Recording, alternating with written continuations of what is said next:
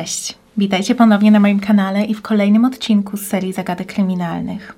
Dzisiaj przychodzę do Was ze sprawą niewyobrażalnej tragedii młodej kobiety. Jest to odcinek dla osób o mocniejszych nerwach, jednak jak zwykle postaram się przekazać wszystkie informacje w charakterystyczny dla siebie, delikatny sposób.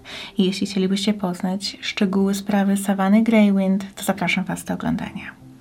Savannah mieszkała wraz z rodzicami i bratem w mieście Fargo w Dakocie Północnej. Rok 2017 miał być dla niej rokiem zmian.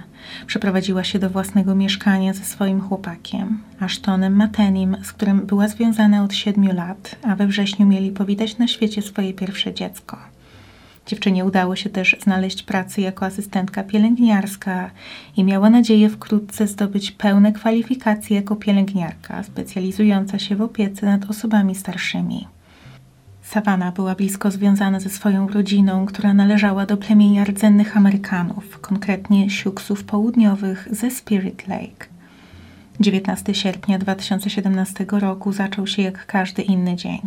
22-latka, będąca wówczas w ósmym miesiącu ciąży, nie miała planów na sobotę, dlatego gdy jej sąsiadka, 38-letnia Brooke Cruz, która mieszkała piętro wyżej, zapytała, czy dziewczyna zgodziłaby się w zamian za 20 dolarów pomóc jej i przymierzyć sukienkę, którą właśnie uszyła, Savannah zgodziła się bez wahania. O 13.24 dziewczyna wysłała wiadomość do swojej mamy i chłopaka, informując o planach pomocy sąsiadce. Przed wyjściem zamówiła jeszcze pizzę, jednak nie zdążyła jej zjeść przed wyjściem i zostawiła na blacie. Norberta Greywind, matka Savany, odpisała na SMS-a, ale nie otrzymała już żadnej odpowiedzi. Ashton również nie dostał więcej wiadomości od swojej partnerki. Przez całe popołudnie matka bezskutecznie próbowała skontaktować się z Sawaną i zaczęła coraz bardziej się niepokoić. Dziewczyna obiecała tego dnia odwieźć swojego brata na popołudniową zmianę do pracy, jednak nie pojawiła się w umówionym miejscu. Norberta zrobiła to za nią, a później pojechała do mieszkania 22-latki. Na miejscu znalazła nienaruszoną pizzę, na blacie kuchennym torebkę córki oraz zauważyła, że jej samochód jest zaparkowany tam, gdzie zwykle, na parkingu przed budynkiem. Dochodziła szesnasta i kobieta coraz bardziej się martwiła. Wiedziała, że córka miała spotkać się z sąsiadką, więc postanowiła zapytać Brooke o to, co się stało. Kobieta jednak wyjaśniła jej, że faktycznie spotkały się, jednak Sawana wyszła od niej ponad godzinę wcześniej, około 14.45. Wydawało się, że nie ma żadnego logicznego wytłumaczenia tego zniknięcia. 22-latka nie poszłaby nigdzie bez informowania bliskich o zmianie planów, a tym bardziej nie biorąc ze sobą samochodu, ponieważ w ostatnim czasie miała bardzo spuchnięte i obolałe stopy z powodu ciąży. Norberta zaczęła mieć bardzo złe przeczucia w stosunku do sąsiadów z trzeciego piętra. Brooke Cruz i jej 32-letni chłopak William Hen ciągle się kłócili, co wytrącało ją z równowagi. A kilka tygodni wcześniej Cruz przyszła do mieszkania Savany i zaproponowała ciężarnej, że chce z nią zapalić skręta, czego Savana oczywiście odmówiła. Brooke i William zaczęli spotykać się w 2014 roku, a w maju 2016 przeprowadzili się do nowego mieszkania. Para była znana z wybuchowych awantur, podczas których dosłownie i w przenośni trzęsły się sufity w budynku. Niedługo po przeprowadzce mężczyzna otrzymał sądowy zakaz kontaktów i zbliżania się do swojej partnerki po tym, jak dokonał napaści na bruk i wrzucił ją do wanny. Jednak już sześć miesięcy później, gdy funkcjonariusze odpowiedzieli na zgłoszenie o kolejnej bójce, zastali Williama w towarzystwie Brooke i postawiono mu zarzuty złamania sądowego zakazu. Oboje, jeszcze zanim się poznali, mieli już problemy z prawem. W wieku 23 lat kobieta odsiadywała wyrok w stanie Missouri za fałszowanie dokumentów. Później trafiła do więzienia w Teksasie za naruszenie zasad zwolnienia warunkowego. Była też aresztowana za zaatakowanie nożem swojego męża. Kolejne jej problemy z prawem wynikały z niepłacenia alimentów. Jako 28-latka miała już siedmioro dzieci z poprzednich związków nie utrzymywała z nimi kontaktów. Brooke nie była także do końca stabilna psychicznie.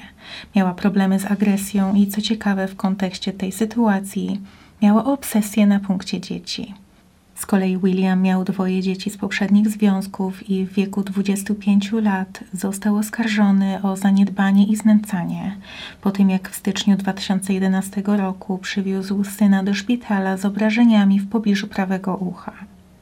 W styczniu 2017 roku Brooke powiedziała Williamowi, że jest w ciąży, po tym jak zagroził, że od niej odejdzie. Hen później dowiedział się, że partnerka go okłamała i tak naprawdę nigdy nie była w ciąży. Wściekły, ironicznie powiedział jej, żeby urodziła dziecko, bo inaczej ją zostawi, a ona potraktowała to jako ultimatum. Tymczasem 19 sierpnia 2017 roku po rozmowie z sąsiadką Norberta postanowiła skontaktować się z policją i zgłosić zaginięcie córki. Śledczy przybyli na miejsce około 17 i zaczęli od przesłuchania sąsiadów z mieszkania numer 5, ponieważ było to ostatnie znane miejsce pobytu Sawany. Brooke powiedziała im jednak dokładnie to samo, co wcześniej matce zaginionej i ani to przesłuchanie, ani przeszukanie jej mieszkania niczego nie wykazało. Mimo tego Cruz i Hen wciąż znajdowali się na szczycie listy podejrzanych, mimo że nie udało im się przekazać policji żadnych istotnych informacji. Norberta miała wrażenie, że śledczy nie traktują tej sprawy z należytą powagą, biorąc pod uwagę, w jakim niebezpieczeństwie może znajdować się jej córka ze względu na swój błogosławiony stan. Wkrótce jednak w tej sprawie miał nastąpić ogromny przełom. Policja udała się do miejsca pracy Williama, czyli do firmy dekarskiej, i zaczęła rozmawiać z jego współpracownikami. Oni wspomnieli, że William pochwalił się im, że od niedawna ma dziecko, a podczas przeszukania mieszkania nie zauważono żadnych śladów na to wskazujących. Udało się więc uzyskać kolejny nakaz przeszukania i tym razem, gdy funkcjonariusze udali się do mieszkania 24 sierpnia, mieli szczęście. Na miejscu zastali Brooke i dziecko pod jej opieką, dziewczynkę. Sprawa zaczynała układać się w przerażającą całość. Kobieta oraz jej partner zostali aresztowani. Podczas wstępnych przesłuchań Brooke przyznała, że dziewczynka jest córką sąsiadki, jednak zarzekała się, że Savannah dobrowolnie pozostawiła dziecko pod jej opieką. Było to najbardziej pozytywne rozwiązanie tej zagadki, które niestety już trzy dni później miało okazać się fałszywe. 27 sierpnia para kajakarzy wiosłowała na spokojnych wodach The Red River of the North, czerwonej rzeki płynącej wzdłuż granicy Dakoty Północnej i Minnesoty. Latem jest to popularne miejsce wśród pływaków, wędkarzy, kajakarzy i miłośników opalania. Lokalni mieszkańcy i turyści spędzają długie, leniwe dni na brzegu rzeki, a nocami tysiące gwiazd rozświetlają rozległe, ciemne niebo, czyniąc to miejsce rajem dla obserwatorów ciał niebieskich. Tego dnia jednak ta piękna okolica miała stać się miejscem tragedii.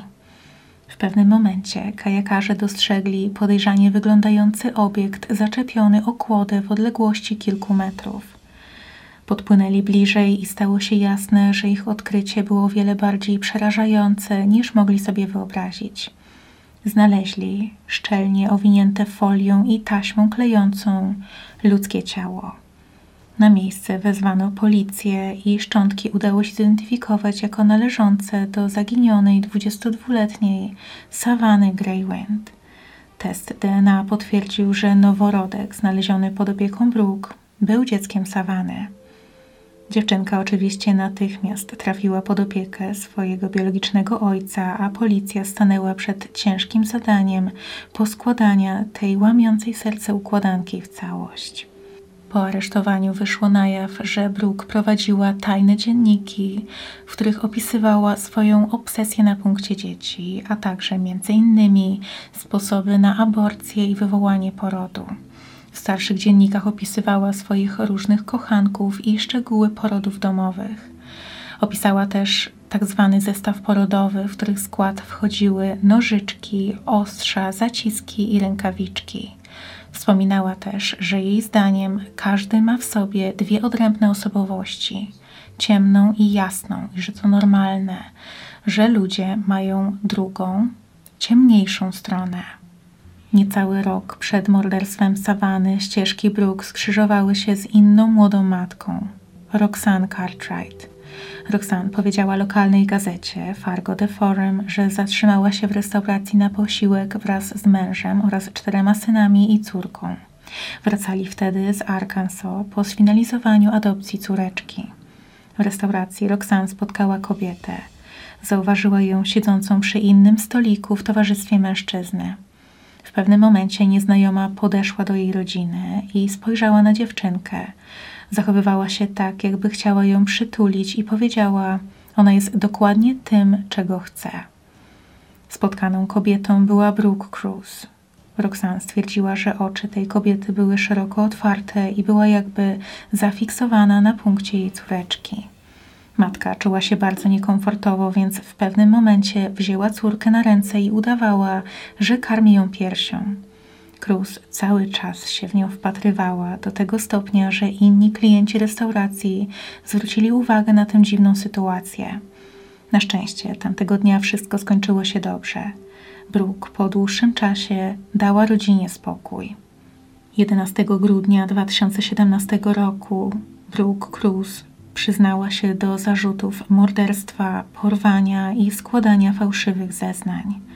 Przez całe swoje przesłuchanie płakała i podkreślała, że żałuje tego, co się stało.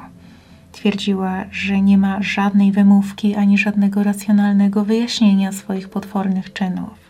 Przedstawiła też swoją wersję wydarzeń z tamtego tragicznego dnia. Powiedziała, że 19 sierpnia zwabiła Sawany do swojego mieszkania pod pretekstem przymierzenia sukienki. Niemal natychmiast po przybyciu dziewczyny wdała się z nią w kłótnię. Skończyło się na bójce w łazience, podczas której Cruz popchnęła 22-latkę, która upadając uderzyła głową o umywalkę i straciła przytomność. W tym momencie gospodyni poszła do kuchni po nóż, którym następnie dokonała amatorskiego cesarskiego cięcia. W tym czasie Sawana na przemian odzyskiwała i traciła przytomność z powodu utraty krwi. Gdy William wrócił z pracy, zastał swoją partnerkę trzymającą noworodka. Kobieta powiedziała mu: To jest nasze dziecko, to jest nasza rodzina. Mężczyzna zapytał, czy Sawana nie żyje, na co Cruz odpowiedziała: Nie wiem. Brooke zeznała, że wtedy jej chłopak opuścił łazienkę i chwilę później wrócił ze sznurem, który zacisnął wokół szyi Sawany i przytrzymał, aż przestała oddychać. Następnie powiedział: Jeśli wcześniej nie była martwa, to teraz na pewno jest. Później ukryli ciało w szafie i przystąpili do usuwania śladów z podłogi. Do morderstwa doszło między 14 a 15, a policja przybyła, aby przeszukać mieszkanie już o 17. Podczas aż trzykrotnych przeszukań nie znaleziono ciała w szafie. William Hen zeznał, że w tym czasie leżał w łóżku, a obok niego leżało dziecko pod kocem. Trudno więc zrozumieć, jakim cudem śledczy nie zorientowali się podczas kilku kolejnych inspekcji. 20 sierpnia, po tym jak policja po raz trzeci bezskutecznie przeszukała mieszkanie, William wydrążył komodę i ukrył w niej ciało Savany. 21 sierpnia we wczesnych godzinach porannych wraz z Brooke zapakowali komody do swojego jeepa i pojechali na most, wyrzucając mebel przez barierę do rzeki Red River. Ciało zostało znalezione sześć dni później, poza meblem, i nie ma informacji, czy komoda kiedykolwiek została odnaleziona. Podczas swoich zeznań Brooke potwierdziła, że chłopak żądał od niej, żeby urodziła mu dziecko, jednak nie wiedział o ich planach zabicia Savany i odebrania dziecka jej. William miał jednak jej zdaniem brać czynny udział w samym zabójstwie.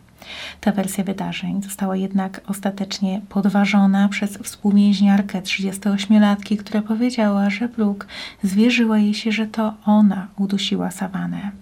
Ostateczna przyczyna śmierci dziewczyny nie była możliwa do ustalenia i nie wiadomo, czy była to utrata krwi, czy może właśnie uduszenie.